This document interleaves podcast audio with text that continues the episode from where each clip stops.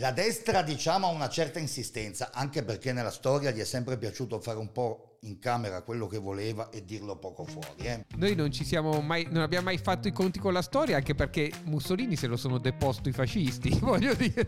Tu è stato anche dirigente dell'Arcigay. Nel 96, quando tu non eri neanche nato. Avevo due anni. Ecco, io ero già frocio, pensa tu. Ascolti tutto il giorno, vuoi sapere perché? È proprio il programma che fa per te. Te te te te. Era verso, il podcast di Libro Quotidiano.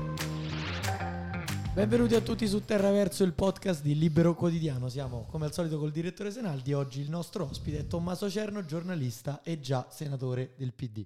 Io partirei proprio da, dall'esperienza politica. Le piace la nuova segretaria del Partito Democratico? Beh, vestita bene, come, abbiamo, come sappiamo. il problema è che lei non è il segretario del PD, è il segretario della CGL nel senso che quello che sta facendo, cioè praticamente passare metà del tempo con Landini, è il tentativo di portare il gruppo dei DS, il vecchio, non dico il vecchio PC perché quello non esiste più, ma insomma il gruppo dei DS e la CGL a trovare un'intesa per le elezioni europee che porti il PD tra il 24 e il 25%. Questo è evidentemente il suo mandato. E poi dice, una volta che io ho fatto vedere questo, perdendo pezzi, tutto quello che volete, da lì riparto per il prossimo appuntamento elettorale che sarà molto più lontano. Quindi noi vedremo un PD che ha perso il veltronismo definitivamente, che in realtà non è mai nato perché il PD ha un diciamo, straordinario record, è un partito che ha governato più tempo possibile da quando è nato senza avere mai vinto una volta le elezioni. Quindi se la politica va verso questa direzione, cioè che l'elettorato non conta nulla, il PD sarà sicuramente vincente, perché a perdere e governare è il più bravo di tutti.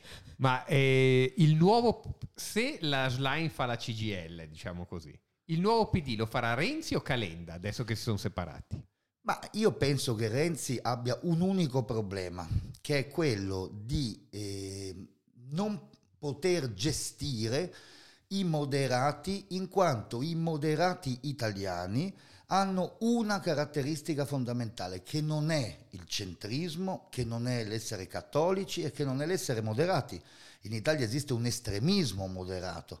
La democrazia cristiana era un partito estremo, nel senso che conteneva la destra, la sinistra, ha approvato riforme gigantesche rispetto a quelle che sono venute dopo. Ma quello di governare, i moderati sono governisti, votano per chi vince. Siccome Renzi la sua partita l'ha persa, perché era quella del referendum, non ne giocherà più una di finale. Quindi potrà trovare il suo, diciamo, nuovo essere soltanto sostenendo la destra. Ha perso l'occasione della vita. L'altro giorno, quando un po' il ministro, un po' i capigruppo, insomma, hanno perso i conti del Parlamento, e la destra finisce sotto di sei voti sul DEF.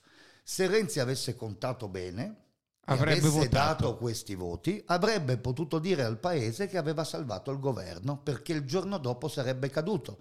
In assenza della controprova del blitz delle 24 ore successive che è stato in grado di mettere in piedi il governo, in assenza di quella possibilità lui poteva dire io ho salvato l'Italia e aprire questo canale che sta cercando di aprire da quando è uscito dal PD senza mai riuscire. Ma allora, secondo Renzi e Calenda si sono divisi alla fine perché uno è di sinistra e l'altro non lo è più? No, io, Renzi ovviamente eh, oggi con la sinistra, eh, come dire, non ha più possibilità di avere rapporti. È stato il capo della sinistra, la sinistra ha creduto in lui, lui ha giocato tutto su un numero, che era la riforma del nostro sistema, come dire, parlamentare, perché poi quello era, quindi può guardare solo dall'altra parte in realtà ci guardava un po' anche prima, però quando tu prendi il 40% alle europee, insomma la sinistra che diciamo ha, ha una passione per il potere e per il governo, ti segue. Quindi lui può guardare solo a destra e a destra sta succedendo qualcosa per cui Renzi potrebbe far parte di questo Tetris, perché è evidente che... In Giorgio... posizione subalterna però sai, subalterna fino a quando non diventa decisiva. Con questi numeri, subalterno significa che se non servi non ci sei, ma poi diventa indispensabile. In fondo Renzi ha, ha fat- ha distrutto Conte da posizione subalterna. Quello che non riuscì a fare da segretario del PD lo fece da, diciamo, da- da- nei primi giorni di questa nuova esperienza. Calenda è l'ultima persona con cui uno come Matteo Renzi costruirebbe un progetto politico Perché di sinistra? perché fa parte di quei liderismi, diciamo, un po' provinciali italiani che non, non sono sommabili, nel senso sono due modelli Sono di- troppo di, simili. di unicità. Sì, sono due modelli di unicità, nel senso Renzi anche da solo farebbe un partito, adesso ha fatto pure un giornale perché insomma... E Calenda è la stessa cosa, diciamo, in dimensione Roma Nord. Roma Nord, eh, adesso con la nuova ZTL... Forse Però i due partiti si equivalgono. Certo, ma questo per antipatia, cioè quando tu arrivi a quel punto non devi contare chi ti vota, devi contare chi non ti vota. In questo senso sono tutti e due molto antipatici, quindi un bel 80% di Renzi, un bel 70% di Calenda. Qui c'è un Firenze centro contro un Roma Nord. No, poi Renzi ovviamente eh, ha dovuto fare quella partita perché eh, dando a Calenda la possibilità di non raccogliere le firme è rientrato in Parlamento con tutto il nucleo originario di Italia Viva. Se Calenda non l'ha capito, eh, beh, questo insomma diciamo è un problema politico. Ma quindi lo- il suo spazio di crescita ovviamente è prendere dove Forza Italia molla. Lui, lui mentre... Cioè, la cosa divertente di Renzi è che Renzi nasce come davvero un leader, diciamo, maggioritario. Sembrava il- primo segretario del PD capace di andare sopra il 30%, sopra il 35% dopo Veltroni. Quindi ha avuto un momento in cui lui era un trascinatore di popolo. Finito Berlusconi questo, del PD praticamente. ma non con la, perché Berlusconi ha vinto le elezioni politiche, cosa che a Renzi non è mai capitato. E poi Berlusconi, anche a distanza di 30 e passa anni dall'ingresso in politica, ha ancora un 8-9% del paese che vota per lui, comunque voterà anche dopo di lui per lui. Renzi è passato dal 41 all'1. Questo perché? Perché ha dato l'impressione di vendere il progetto e la fiducia degli italiani verso una sinistra nuova che convinceva anche un pezzo di centrodestra in quel momento per un fatto personale, cioè quello di avere in mano il controllo del paese. Quando tu hai fatto questo, nessuno torna più a darti un consenso allargato e lui lo sa, quindi deve giocare nelle feritoie parlamentari. Nella scorsa legislatura è stato capace di far cadere Conte, cioè di distruggere l'unica origine di una sinistra strana, strampalata finché vuoi, ma che un minimo convinceva l'elettorato di sinistra dopo anni che stava succedendo qualcosa. Quindi se ha fatto questo, non l'ha fatto per mettere Draghi, l'ha fatto perché la sinistra non tornasse al potere senza di lui. Quindi questo mostra la sua già grande partecipazione al progetto elettorale del centrodestra. Per ora da, diciamo, gioco delle parti, in un gioco delle parti che poteva consolidarsi qualche giorno fa. Infatti secondo me era incazzatissimo di non essere Ma lui eh, eh, avrà un ruolo come Craxi nella Prima Repubblica, nella migliore Spero- delle ipotesi. Spero che vada a finirgli meglio, nel senso che adesso non augurerei a nessuno quello che è capitato L'esilio. a Bettino Craxi. Matteo Renzi ha, come dire, proposto qualcosa di forte al paese, forse la visione di Craxi non ce l'ha, e quindi credo che il suo ruolo sarà dopo le europee, quando il centrodestra ripeserà se stesso, determinerà il tipo di tenuta del governo, un certo logoramento l'abbiamo visto, capita a tutti, è capitato a Berlusconi, è capitato a Prodi, è capitato a Renzi, è capitato a Di Maio, è capitato a Salvini. Lì si giocherà la partita se il centrodestra eh, perde qualcosa della sua origine e va verso qualcosa di diverso, un partito, un grande partito come la CDU della Merkel, per esempio. Cioè, al Partito Conservatore è un progetto che è destinato a nascere. Sì, anche perché se tu, ti, se tu ti definisci riformista, vuol dire che tu vuoi fare qualcos'altro, perché le riforme in questo paese sono state fatte. Questi ultimi 30 anni sono anni di riforme, una peggio dell'altra. Cioè se c'è una cosa che in Italia non ha funzionato è il riformismo. Abbiamo peggiorato tutto il quadro del sistema. Senza governi sarebbe andata meglio. a caso sarebbe andata meglio se- sul lavoro, le pensioni, il riordino degli enti, il riordino della pubblica amministrazione, è tutto peggio di prima. Quindi il riformismo uno dovrebbe toccarsi praticamente quando lo sente nominare. Abbiamo, abbiamo parlato della segretaria del PD, invece c'è la, la nostra donna premier. Come valuta questi primi mesi di, di governo? Beh, lei è sicuramente dotata di una leadership eh, perfino più forte di quella che era possibile immaginare. Nel senso che come l'acqua... Ah, ti ha stupito, ti sta stupendo. Beh, stupe- nel senso, lei è un leader contemporaneo che parla a- in Europa un linguaggio contemporaneo che convince il paese. Ha convinto il 30%, dicono i sondaggi più o meno. no? Poi la cosa bella di lei è che prende il 25% alle elezioni, poi va al 29% e, e i titoli sono la Meloni scende. Beh, insomma, cioè, se mi pare che sale, 25 meno di 29, almeno... E continua a tenere. convince un terzo degli italiani che non è vero che lei è fascista e che non è vero che quel- questa destra non può avere un'evoluzione. E cosa dà invece di una destra, diciamo che la sinistra intende come nostalgica perché hanno smesso anche loro di studiare il fascismo, da quel rapporto col, col sociale, con la società, con gli ultimi che una volta era della sinistra. Per cui tu oggi hai gli operai e i poveri che parlano con lei, tranne quelli che si sono trovati il reddito di cittadinanza e hanno votato Conte per speravano di tenerselo. E smetteranno perché adesso che il reddito viene ridisegnato parleranno con lei anche loro per capire meglio fino a che Ah, punto. è Quando una arriva- anticonte l'eliminazione del reddito. Ma sai, una- eh, parla con, lei ha capito che c'è un pezzo d'Italia che vuole il reddito e quindi intanto parla con quelli a cui l'ha lasciato e poi magari tratta con quelli che l'hanno perso. Certamente adesso il pallino è passato di qua. Solo che questa sua modernità e questa sua capacità di modificare la destra, pur avendo rispetto di una storia, di una parte di questa destra, che è l'origine di Fratelli d'Italia, che proviene da un pezzo, diciamo, di storia di questo paese che non era quella che normalmente noi siamo abituati a vedere governare.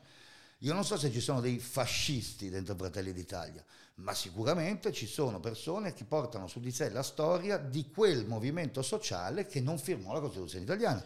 Lei ha rispetto per questa parte della destra, ha rispetto umano, però sta cercando di superarla allargandosi ad un'altra e non è facile come vediamo, no? Perché ogni volta Eh, salta eh, fuori qual- qualcosa il è busto di scoppiato. Mussolini, la croce de ferro di quell'altro, tutti sti ammenicoli no, di cento anni E fa. qualcosa è scoppiato proprio dove è seduto lei, perché la russa la famosa dichiarazione l'ha fatta qui. Beh, Però il problema, voglio il problema dire, è che l'ha fatta lui. da Cioè, queste se- dichiarazioni, se, se però- Bertinotti avesse detto la stessa cosa non sarebbe successo niente, nel senso che lui in maniera un po' come dire all'ala russa non è che ha detto una cosa completamente campata per aria, perché su quell'episodio la stessa resistenza è divisa, la stessa storiografia è divisa, che ci fu in quel caso un'esagerazione, diciamo, di- di- di- nel mostrare i muscoli. In quel momento della guerra succedeva sempre, la violenza era diventata l'unica strada per esprimere la vittoria di qualcuno. Dopodiché, detta da lui, dopo il busto del duce, col posto che adesso, è evidente che avete creato un bel trambusto. Però non significa che veramente ci sta gente nazista pericolosa al governo. Cioè, questa è tutta una roba elettorale oppure un fondo di No, pericolo? anche c'è? perché, eh, ritornando al discorso, la russa è presidente del Senato grazie a Renzi. Grazie a Renzi e grazie al 25 aprile, nel senso che comunque se c'è qualcuno che deve ringraziare la resistenza italiana, l'esercito americano, i, i- militari incarcerati nei lager, e l'esercito italiano, di avere fatto finire il fascismo davvero, di avere liberato la Repubblica di Salò, l'occupazione tedesca e quindi avere dato la democrazia al paese, è la destra che sulla base di, quella- di quel passaggio oggi governa legittimamente e governa con i voti degli italiani che sono armi, ma non le armi che dicono chi accusa loro di essere fascisti. No, anche perché diciamo così, poi in verità noi non ci siamo mai, non abbiamo mai fatto i conti con la storia, anche perché Mussolini se lo sono deposto i fascisti, voglio dire, No, abbiamo- proprio per riciclarsi. Noi non abbiamo fatto mai tutti i conti con la storia, noi abbiamo trasformato molto, la- soprattutto la fine del fascismo, in un racconto comprensibile, eroico e in qualche modo suggestivo e piantato su valori su cui poi abbiamo costruito la Repubblica, univoci.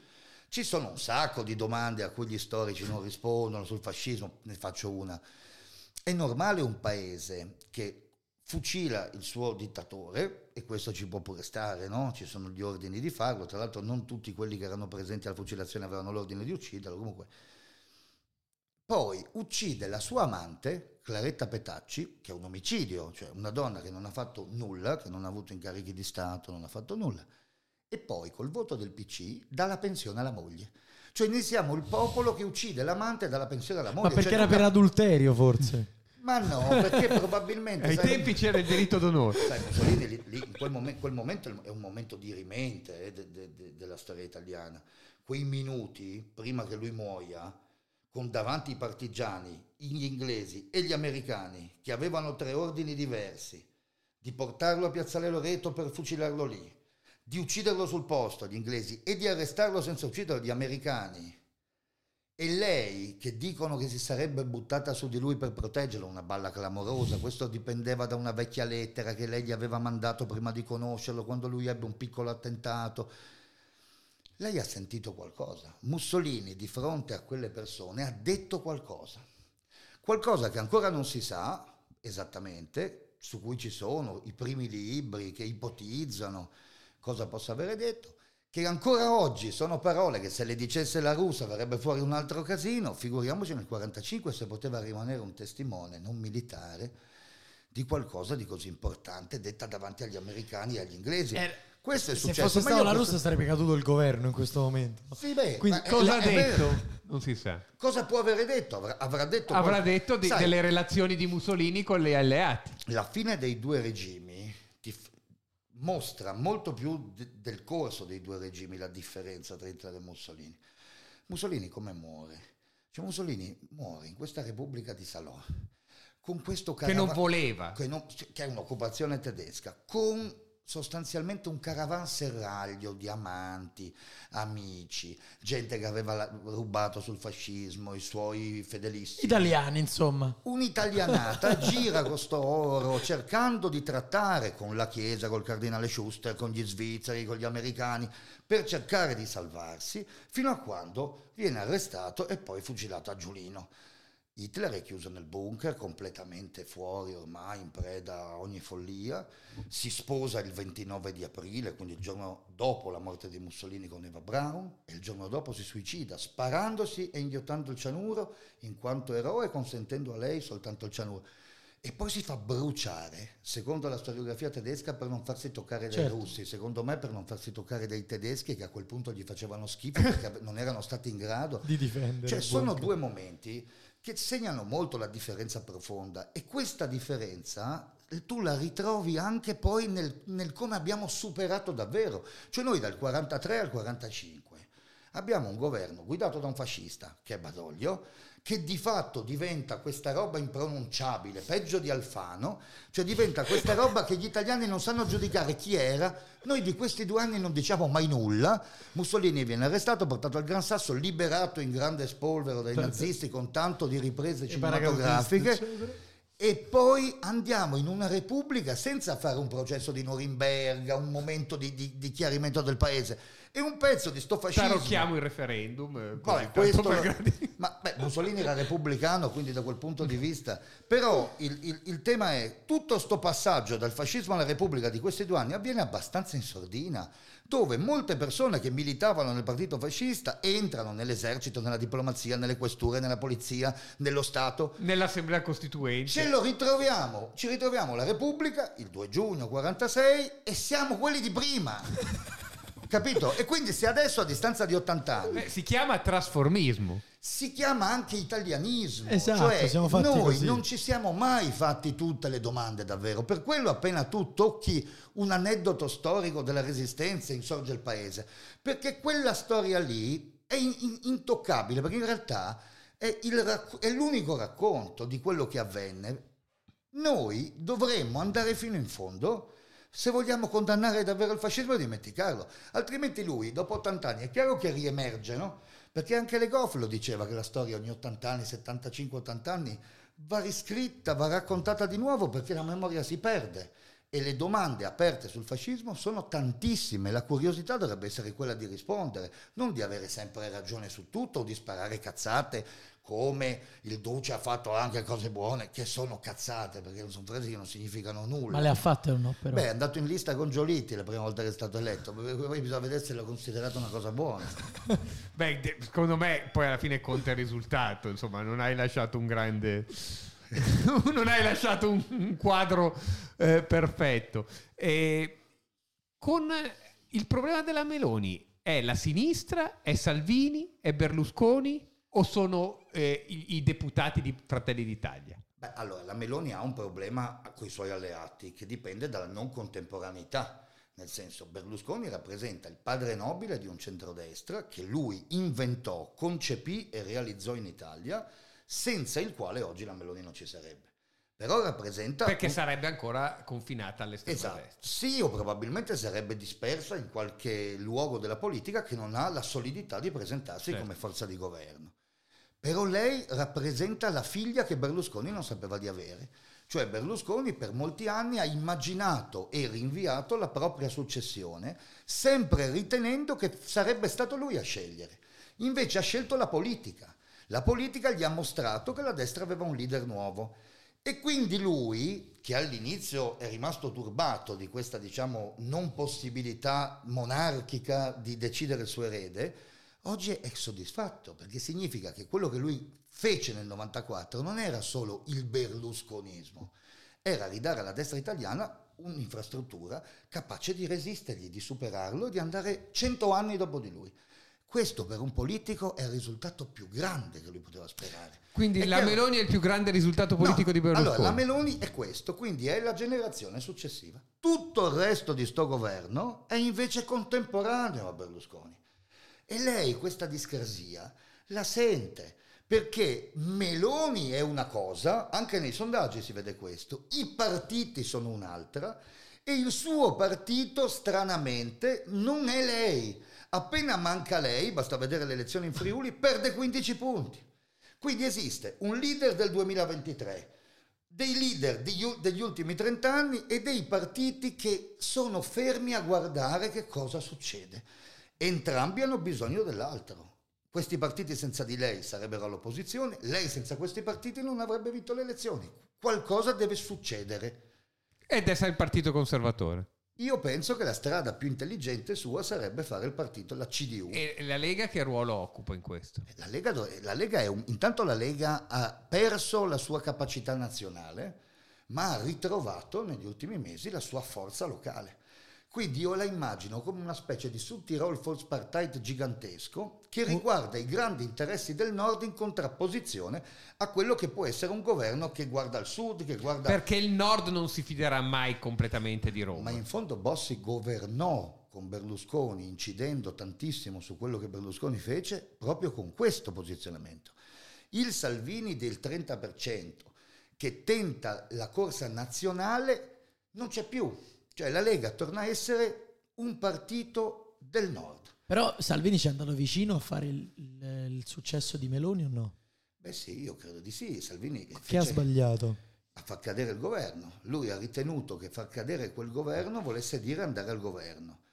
E invece far cadere un governo significa perdere la fiducia di tutto un pezzo di paese sul fatto che io ti ho affidato la mia vita, le mie istituzioni, il profondo di questa democrazia e tu l'hai lasciato scappare per un- una questione personale. Questa cosa ha distrutto l'idea di Salvini di andare a capitalizzare quel momento di successo e l'ha trasformato in una persona inaffidabile.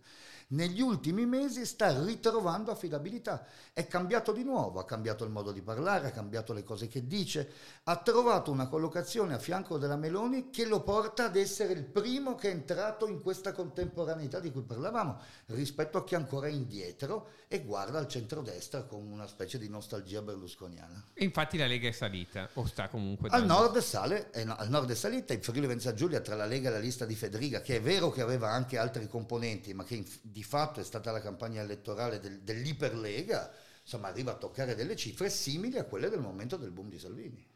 In tema di immigrazione, io ho sentito una sua intervista dove dice che eh, c'è una, solta- una sorta di proporzione tra quanto ci si allontana dalle coste e quanto non si capisca nulla di immigrazione e si faccia supereroi, no? Assolutamente. E questo si riferiva alla Germania e in generale qual è il suo punto di vista sulle operazioni che deve fare il governo per l'immigrazione? Allora, io penso questo di immigrazione. L'Europa a parole ha sempre detto che era un fatto di tutti.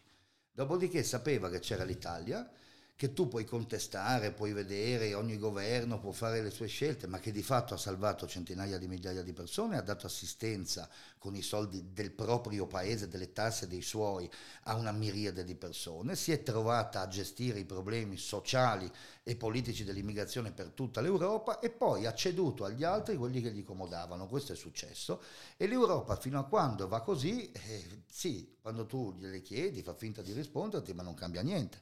E basta vedere Macron che appena abbiamo ipotizzato che andassimo noi a prendere le persone che scappavano con le navi dello Stato e che quindi tutte le, le persone che guidano uno Stato come lui dovevano mettere a disposizione tali navi e che i corridoi umanitari avrebbero segnato delle rotte sicure, lui ha capito che andavano anche in Francia, ha subito detto di no, ha chiuso il porto, non ha parlato con il governo italiano per 15-20 giorni, è andato Mattarella a sistemare un po' le cose cioè questi non li vogliono, o meglio, li vogliono a scrematura e salvataggio avvenuto, cioè loro arrivano, te li vedi tu, poi dopo, quando sono salvi, sono sistemati, poi vediamo. E questa non è l'Europa, questa è una roba che, che di fatto ognuno fa gli interessi suoi. Ora, fin quando l'Europa cresceva, quindi fino al 2007, fare gli interessi propri o fare quelli di, di tutti non aveva una grande distanza. Adesso non è così. Ogni paese dell'Europa che conta ha problematiche opposte. Pensa all'Olanda che ha guadagnato miliardi sulla crisi del gas con la Russia certo. e noi che ci abbiamo rimesso praticamente l'osso del collo.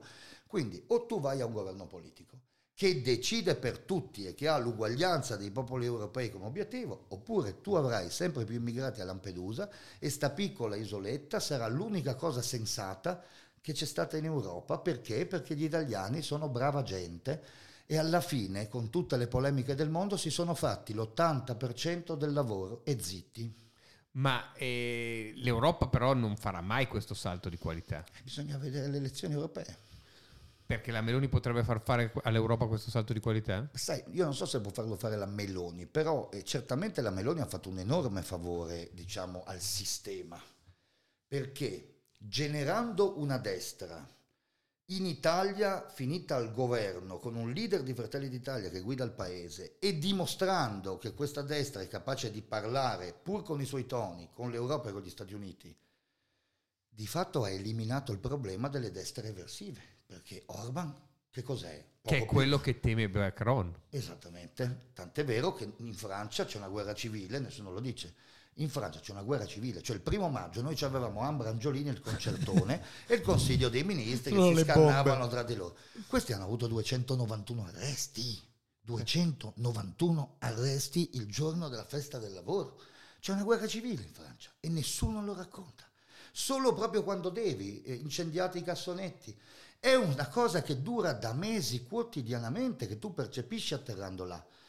Questa cosa ti mostra che sta succedendo una cosa più grande in Europa. Ora, la ricandidatura di Biden potrebbe per assurdo favorirla, nel senso che se i democratici non si rendono conto che dopo Obama di fatto gli Stati Uniti hanno prodotto dei candidati vecchi, Trump, la stessa Clinton, Biden, e che questa volta i repubblicani finiranno per proporre un, uno giovane, e cambiano, noi rischiamo che questa ondata americana torni a portare in Europa una vittoria delle destre che però non saranno più guidate da Orban e da Visegrad, ma da Roma, dove è stato fatto il trattato di fondazione dell'Unione Europea. Cambia tutto. In tutto questo, eh, il PD perché insegue la slime? Va bene, inseguendo il sogno del 24%, perché la sinistra... Eh Sai, la sinistra. Non, si, non, non, trova il bandolo, si affida a questa donna, insegue i 5 Stelle. La sinistra è in un, è in non stato... produce leadership perché a me sembra che se abbiamo detto che Renzi guarda a destra, eh, nella leadership di Calenda non si crede, non produce leadership. Sai, tu devi distinguere la parola sinistra da queste cose che tu citi come il PD o, o, o, o, o 5 Stelle. No, ma lo dico davvero. La sinistra è una gigantesca, straordinaria ed emozionante idea del mondo che ha come obiettivo un mondo internazionale ed unito in un'uguaglianza di fatto tra gli esseri umani che si compie attraverso dei processi sociali. Tu dimmi una delle cose che io ho elencato che questi abbiano fatto in questi dieci anni. Cioè noi siamo arrivati al punto... Dobbiamo trovargli un nuovo nome quindi. Cioè, cioè quindi i maggiorenti del, del FUPD si trasferiranno dalla Meloni in fila indiana. ma allora, questo è un tema, diciamo, politico italiano. Io credo Che è que- possibile? È possibile. Io credo che questa fuga dell'area cattolica, lei ha fatto un errore gigantesco il 25 aprile. Il 25 aprile lei si è vestita da garibaldino, da, da- da partigiano della Garibaldi, che sono gli stessi che poi hanno sparato a Porzus contro gli Osovani. Invece in quel momento la sinistra avrebbe dovuto farsi carico di testimoniare al paese la grande varietà di idee e di culture che hanno composto la resistenza italiana. Lei avrebbe dovuto avere i cattolici, gli azionisti, i liberali, i socialisti, i comunisti e perfino i monarchici, tutti insieme a rappresentare quello che fu la resistenza la sua complessità. E allora avrebbe potuto dire chi non è qui è fascista. Ma se tu scegli di rappresentare la resistenza comunista, che è importantissima, nel- diciamo, nella liberazione, ma che intanto non è l'unica resistenza, non sono gli unici partigiani. In secondo luogo, sono anche quelli che poi hanno anche una responsabilità su altro. Cioè io vengo da una regione dove per mettere una targa a Porzus che spiegasse cosa era successo quando gli Osovani sono finiti sotto i colpi di arma da fuoco dei partigiani rossi, ci hanno messo 70 anni perché non si mettevano d'accordo sulla scritta. Per cui io ho visto una sinistra che si autocelebrava e ho visto sciogliersi l'idea della resistenza complessiva. Infatti, Volpetti, il capo degli Osovani, è stato il primo che ha detto ma che cos'è questa cosa? E di conseguenza sono cominciati a uscire dei pezzi di PD che rappresentano un mondo cattolico che si è sentito denigrato nel ruolo gigantesco che, che quella resistenza ebbe, come se aderire oggi a un partito come il PD significa addirittura non solo non avere le due componenti, ma rinnegarne una. Non posso pensare che l'abbia fatto per ignoranza, non posso pensare che l'abbia fatto per- perché non, non ci ha pensato, l'ha fatto apposta. Quindi vuol dire che la strada è una sinistra più radicale per guadagnare 7-8 punti e perdere un pezzo al centro che si recupererà con le alleanze dopo le europee verso le Ma politiche. non c'è il soggetto con cui allearsi. deve si nascere. denirà. Deve nascere. Non sarà Calenda, Beh, io insomma, adesso io, io non perché so poi Calenda non viene a patti con questa sinistra, dai, si è visto. io non so se viene a patti, però non me li vedo Calenda e la Gelain che, che- che vanno a dire al paese fidatevi di noi. Non sarà Renzi Cioè, perché è sembra una impossibile, scena- una scena- sa- quindi deve nascere.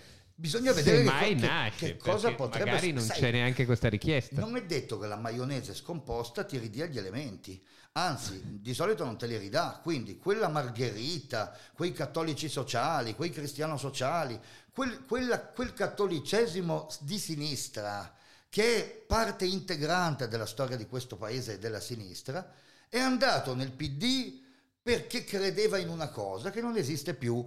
L'unico cattolico rimasto con la Schlein che conta è Franceschini, che significa che anche stavolta avrà un grosso potere, perché se va via anche lui, veramente il PD è diventato di nuovo il PDS. Ma eh, questo, in questo, diciamo così, perché il PD, la forza del PD sono stati anche i suoi maggiorenti, diciamo, quelli che non erano in Parlamento ma che lo sostenevano. Adesso questi non si so- non- sosterranno la Schlein o chi sosterranno? Questo è il grande tema. Ma la Schlein eh, co- contiene in sé l'elemento, diciamo, del- dell'innovazione e del cambiamento anche nel percorso che il PD ha sempre avuto, in fondo di votare il segretario che ti aspettavi, no? Ha sempre vinto quello che ti aspettavi. Pensa a Renzi. Renzi fa due volte le primarie. La prima volta le perde, ma col 40% e sembra una vittoria. Poi quando le vince col 70%, quello che ha preso la volta dopo, sembra scontato. Tant'è vero che lui era più forte prima che, che non dopo. Cioè, quindi il PD di fatto dal 2007 ha sempre vinto le primarie, perso le secondarie, cioè le elezioni politiche, quelle che contano, e ha sempre eletto quello che decideva. Lei dimostra che c'è qualcosa che non funziona perché vince quello che loro non hanno deciso. Solo che quando arriva lì non si rende conto, almeno per il momento, che lei non ha bisogno di parlare della sinistra radicale, del pianeta inquinato, dei diritti civili, perché li rappresenta, li incarna. Dovrebbe parlare d'altro. Invece parla solo di quello e quindi l'effetto che sta facendo è radicalizzare. Ripeto, è troppo intelligente per non accorgersene, lo stanno facendo apposta. Cambia- Così delude una parte dei suoi maggiorenti. Ma prende il 25% alle europee e dice il Partito Democratico è tornato forse il primo partito italiano, perché poi vai a vedere. Certo. Ebbene, non ti sembra poco? No? È un progetto politico. Volando su un altro argomento, lei è stato anche dirigente dell'Arcigay. Nel 96, quando tu non eri neanche nato. Avevo due anni. Ecco, io ero già frocio, pensa tu. Come diceva De Crescenzo, no? Che diceva Eh, Noi eravamo froci che voi che voi eravate- eravate ancora sugli alberi. eh, esatto. E que- su questo tema ci sono stati anche degli attriti con Zan, quindi è stato fuori dalla linea sempre praticamente. No, e Zanchi è fuori dalla linea, nel, nel senso che loro pensano... Allora, Io parlavo della linea PD e non... Ah, perché il PD ha una linea. Ah, beh, questa è nuova. Allora, guarda, ti dico quello che penso. Io penso che nella trasformazione della sinistra in destra, che è in corso in molte cose, l'ultima, il salario minimo, che è la classica cosa che avrebbe detto Ford se andava a parlare al congresso americano, decida lo Stato, cioè i padroni, quanto devi pagare i poveri. Quando la sinistra me la ricordavo, la contrattazione sindacale, vabbè, comunque quella era la destra al congresso della CGL, cioè si è ribaltato il mondo. Voi dovete capire una cosa. Il matrimonio gay è di destra come concetto. Perché dico questo? Cos'è il matrimonio? Il matrimonio è un'istituzione che deriva dall'antichità, da Gregorio Magno, che ha avuto un'evoluzione nella storia da famiglia patriarcale a famiglia coniugale, famiglia affettiva, quel che volete, ma che di fatto ha gestito le proprietà e la trasmissione del sapere e dell'avere nella storia dell'Occidente. Quando entra in crisi il matrimonio, perché la maggioranza delle persone, prima nel nord Europa, adesso perfino in Italia, che è ancora un paese cattolico, che un minimo ancora ci tiene, diventano più di quelli regolarmente sposati, si rischia di perdere il matrimonio. E quindi cosa succede? Che i partiti della destra anglosassone cominciano a dire ma non è meglio che si sposino tutti, così il matrimonio rimane.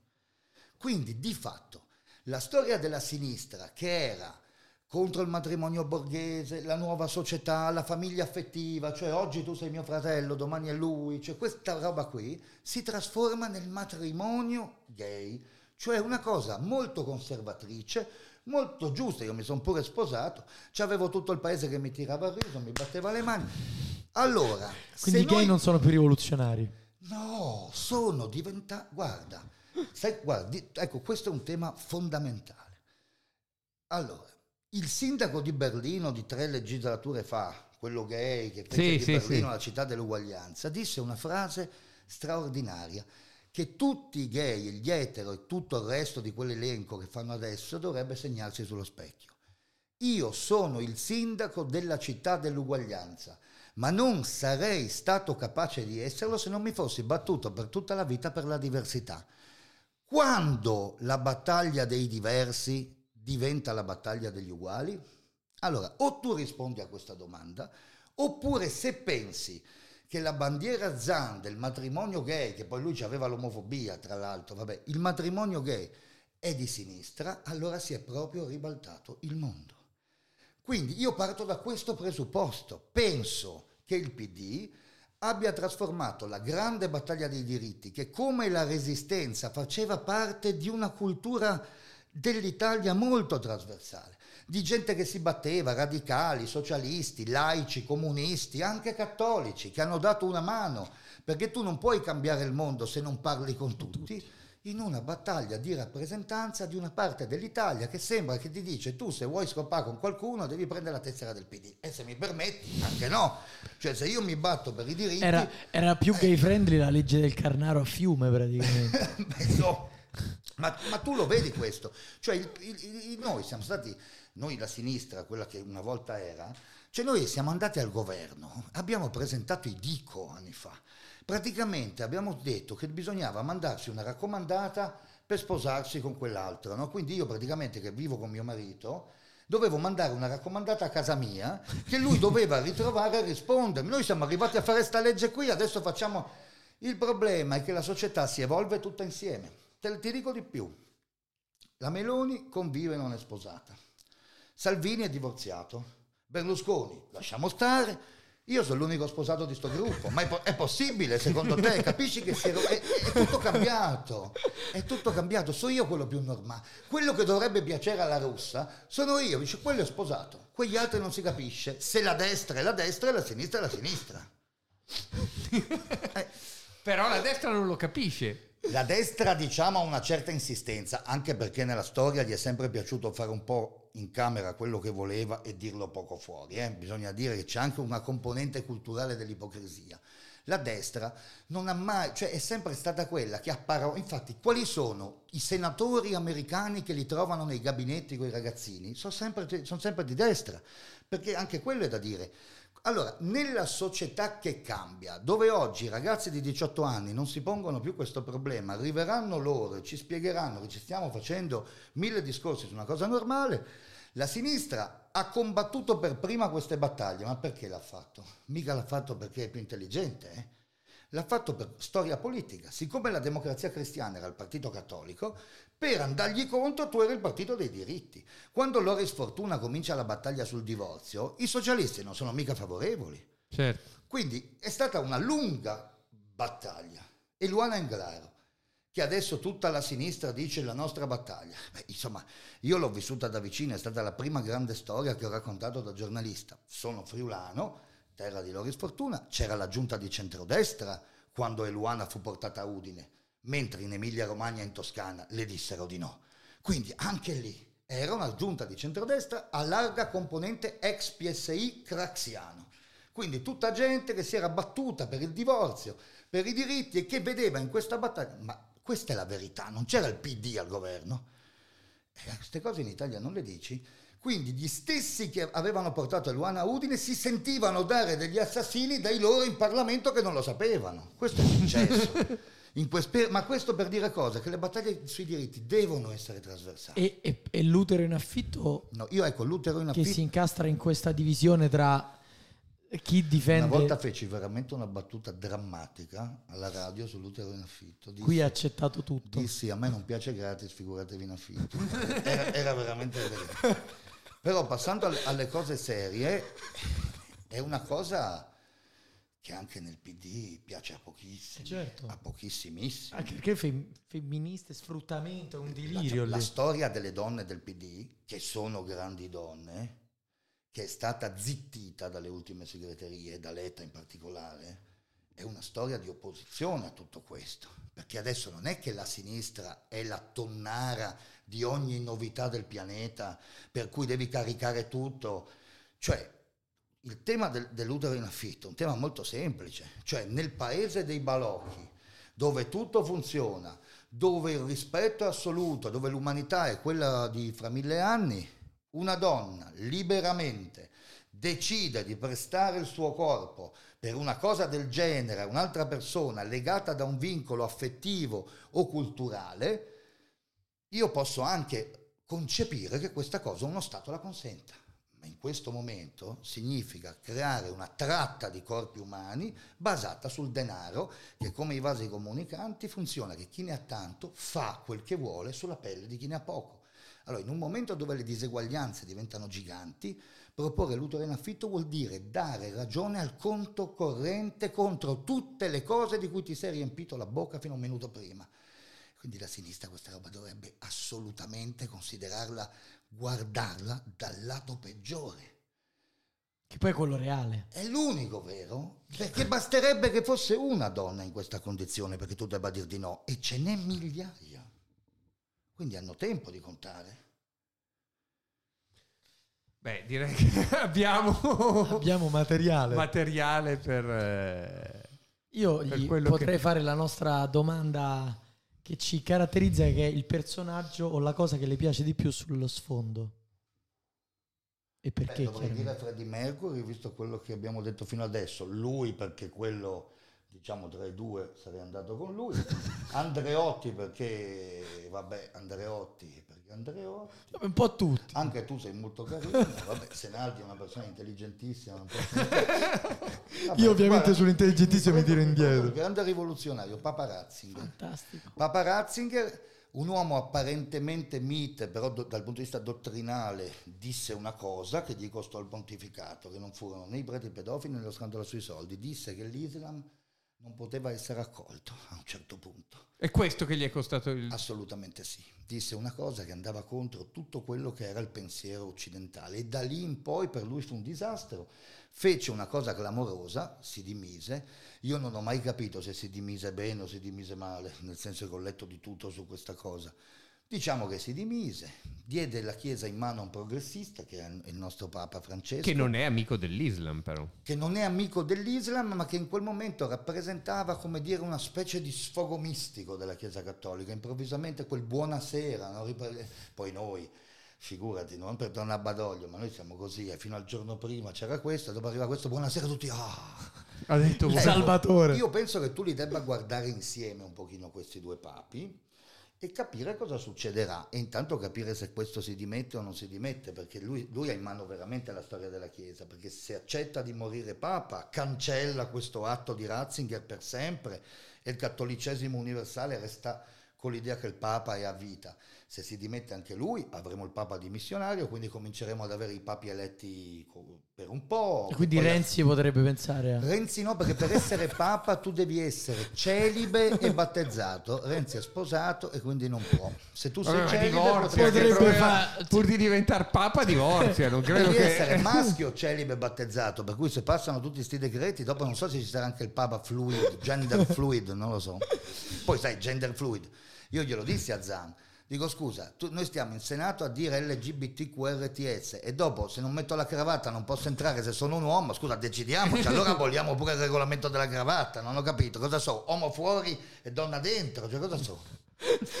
Io con Benissimo. questa fantastica conclusione chiuderei ringraziando Grazie il voi, nostro ospite per essere stato con noi. Grazie a voi. Grazie.